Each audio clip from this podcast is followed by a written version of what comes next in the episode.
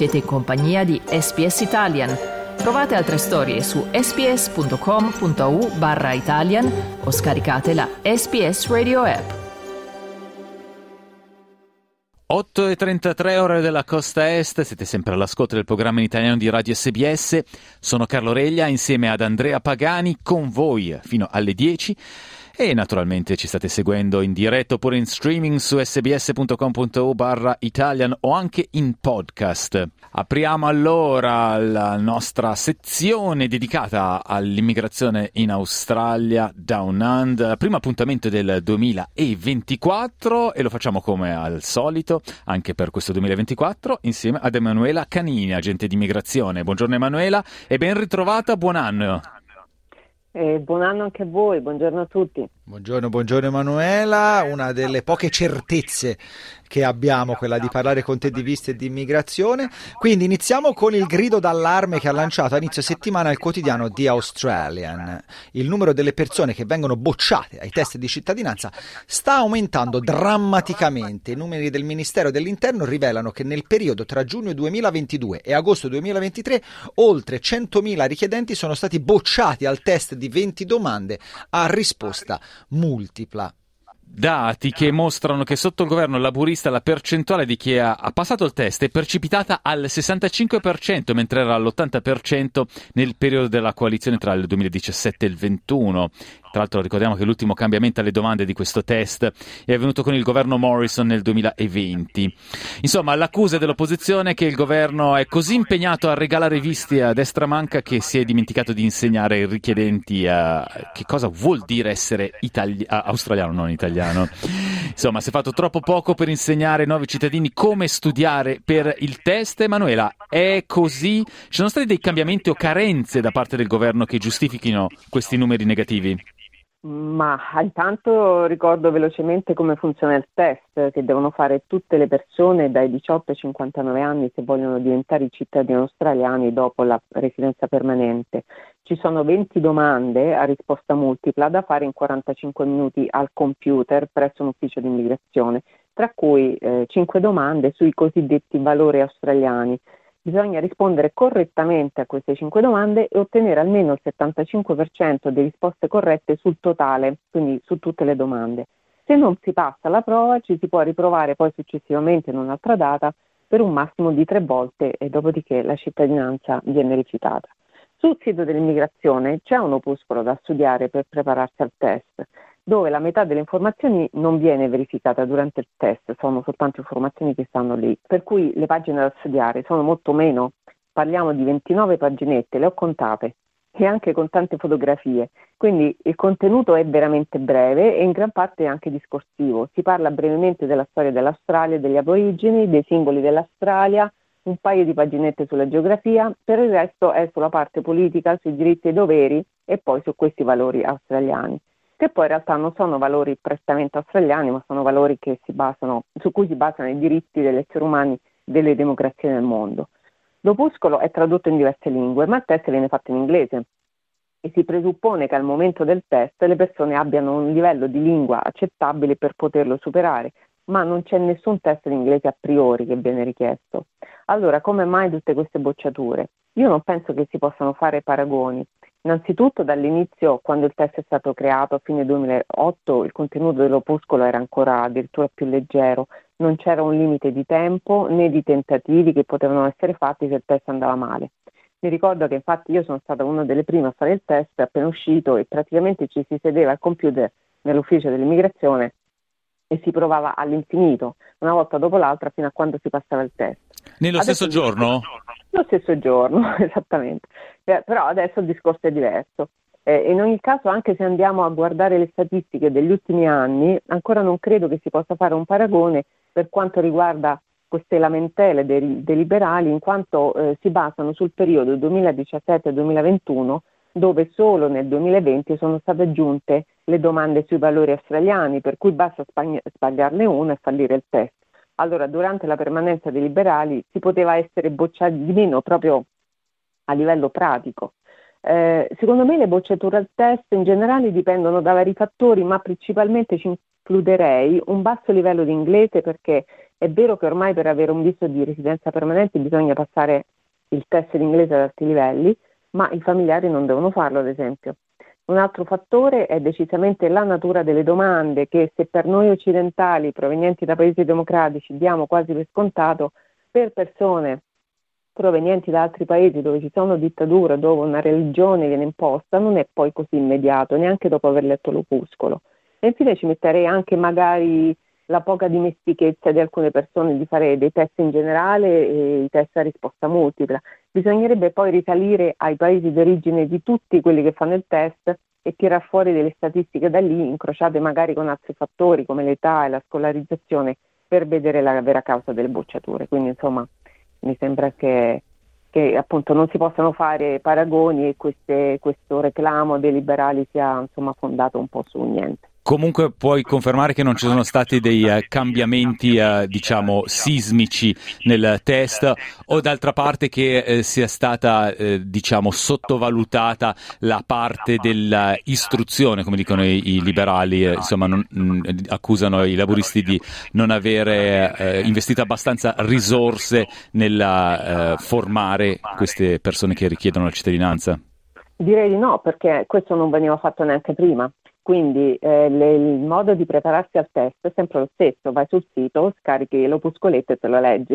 Quindi insomma non, non credo proprio che, che, si possa dire una cosa del genere.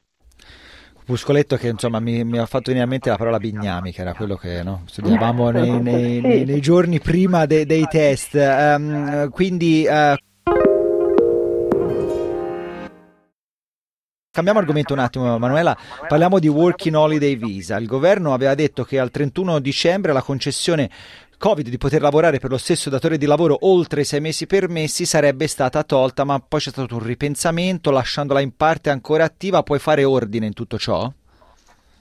Sì, esattamente, c'è stato un piccolo ripensamento in quanto il governo ha già deciso che ci saranno presto cambiamenti sul programma vacanza lavoro, solo che non ha ancora deciso quali e lo sapremo probabilmente nella prima parte di questo anno. Per cui in questo frangente ha pensato di portare avanti alcune concessioni per facilitare alcuni settori economici del Paese. Quindi dal primo gennaio eh, possono ancora lavorare oltre sei mesi con lo stesso datore di lavoro e senza chiedere il permesso le persone che lavorano nel turismo e nella ristorazione, nell'agricoltura e l'allevamento degli animali, nella trasformazione alimentare, nella sanità, assistenza agli anziani disabili e all'infanzia, oppure nei lavori di ripristino in caso di calamità naturali. Invece i settori per chi lavora eh, solo nella parte nord dell'Australia, quindi parliamo del Northern Territory, la parte nord di Western Australia e Queensland, eh, sono oltre quelli già che ho menzionato anche il settore della pesca e della produzione di perle, la coltivazione e abbattimento di alberi, l'edilizia e l'estrazione, mineraria. In più, in generale, si può continuare a, continuare a lavorare per lo stesso datore di lavoro se l'attività commerciale si svolge in diversi luoghi, per esempio eh, lo stesso datore di lavoro ha due fabbriche in posti diversi. L'importante è che non si superino i sei mesi per, ogni, per ognuno di questi luoghi. Tutti gli altri devono cambiare datore di lavoro oppure devono chi- richiedere il permesso per lavorare di più, possibilmente un paio di settimane prima della scadenza del proprio visto e in questo caso il Dipartimento di Immigrazione deciderà caso per caso, eh, possibilmente con una certa flessibilità rispetto a prima. Noi siamo in, coll- in, collegamento in diretta con l'agente di immigrazione Emanuela Canini per parlare di immigrazione down under. Eh, passiamo invece, Emanuela, agli student visa. Il governo ha stilato una lista di priorità per l'approvazione del visto studio per chi fa richiesta da fuori Australia. Allora, spiegaci e raccontaci i dettagli. Eh, sì, eh, anche in questo caso il governo approverà più velocemente certe richieste di visti studio, mentre si prenderà più tempo eh, su altri candidati appunto per scrutinarli un po' meglio. Allora, i primi fortunati della lista sono gli studenti della scuola secondaria, seguono poi gli studenti universitari o di altri corsi per scuole eh, non a rischio e poi gli studenti per i dottorati di ricerca. Nel secondo gruppo abbiamo gli studenti iscritti a scuole per, um, a medio rischio, eh, seguono gli studenti iscritti a scuole ad alto rischio. Quando parlo di rischio intendo la quantità di visti rifiutati o cancellati attribuibili ad ogni scuola, che quindi eh, questa percentuale rende questa scuola eh, più affidabile o meno e di conseguenza viene così considerata dal Dipartimento di Immigrazione. Chiaramente poi ogni scuola può entrare e uscire in un gruppo a seconda appunto del numero di visti rifiutati e quindi salire o scendere dalla scala. E in coda poi ci sono i familiari che hanno fatto in separata sede una richiesta per essere inclusi nel visto dello studente che si trova già in Australia. E inoltre un'altra priorità riguarda chi si è iscritto a più di un corso e quindi passerà avanti a chi ne farà uno solo. Quindi questa scaletta è cominciata il 15 dicembre e si applica anche a quelli che hanno fatto la richiesta del visto prima di quella data e che sono ancora in coda. Per cui insomma ehm, da questo possiamo capire più o meno quando si fa una richiesta di visto eh, quanto tempo ci vorrà. E limitandoci, Emanuela, alle richieste fatte dagli italiani, dalle italiane, quali sono i numeri? Sono aumentati i rifiuti, visto che l'impressione che si aveva era di un giro di vite, insomma, da parte del governo? Sì, è interessante vedere che nonostante questa volontà restrittiva degli ultimi mesi, già l'anno scorso notiamo una diminuzione delle approvazioni totali di tutte le nazionalità Infatti il 2022-23 è stato il primo anno dal 2005 dove le approvazioni sono scese al minimo, per la precisione all'85,7%. Inoltre dal 1 luglio fino al 30 novembre siamo scesi addirittura all'80,4%. Per quanto riguarda gli italiani il trend è un po' più scostante, diversi anni fa le percentuali erano molto alte, ma in questi ultimi due anni si sono abbassate. Nel 2021-22 era al 96,4%, l'anno scorso è salito appena un po' al 97%, mentre al, dal 1 luglio al 30 novembre siamo scesi addirittura al 95,7%. Certamente le percentuali degli italiani sono decisamente più alti alte di quelle degli altri paesi o della media totale, rimane il fatto che per un paese cosiddetto non a rischio scendere al 95,7% non è proprio il massimo. Vediamo anche che la maggior parte dei rifiuti avviene per chi si iscrive a corsi in inglese o a corsi non universitari, specialmente se la richiesta del visto avviene da fuori Australia. Questo significa che l'intenzione di studiare e poi a fine corso di tornarsi in Italia non risulta molto credi- credibile. E quindi abbiamo in eh, corsa, proprio in, eh, in, coda, una domanda di Franca che ha fatto il test di cittadinanza a settembre, ancora non è stata convocata per il giuramento, quindi immagino non sarà per Australia del 26 gennaio. Nel suo comune di residenza, dice Franca, la successiva data utile è a marzo. Posso sperare che succeda entro sei mesi come c'è scritto sul sito dell'immigrazione o c'è il rischio di un'attesa più lunga? La cerimonia della cittadinanza è una questione puramente organizzativa, tranne la cerimonia del 26 gennaio che invece diventa politica. Infatti quest'anno circa 80 council in Australia hanno infatti cancellato le cerimonie durante Australia Day a seguito eh, della sconfitta del referendum riguardo gli aborigeni.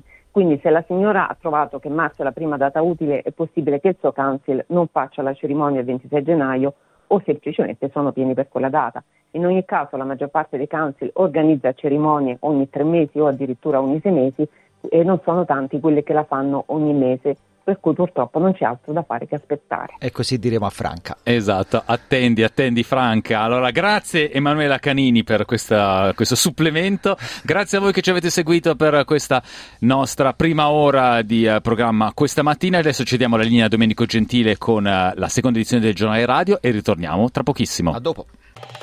Volete ascoltare altre storie come questa? Potete trovarle su Apple Podcasts, Google Podcasts, Spotify o ovunque scarichiate i vostri podcast.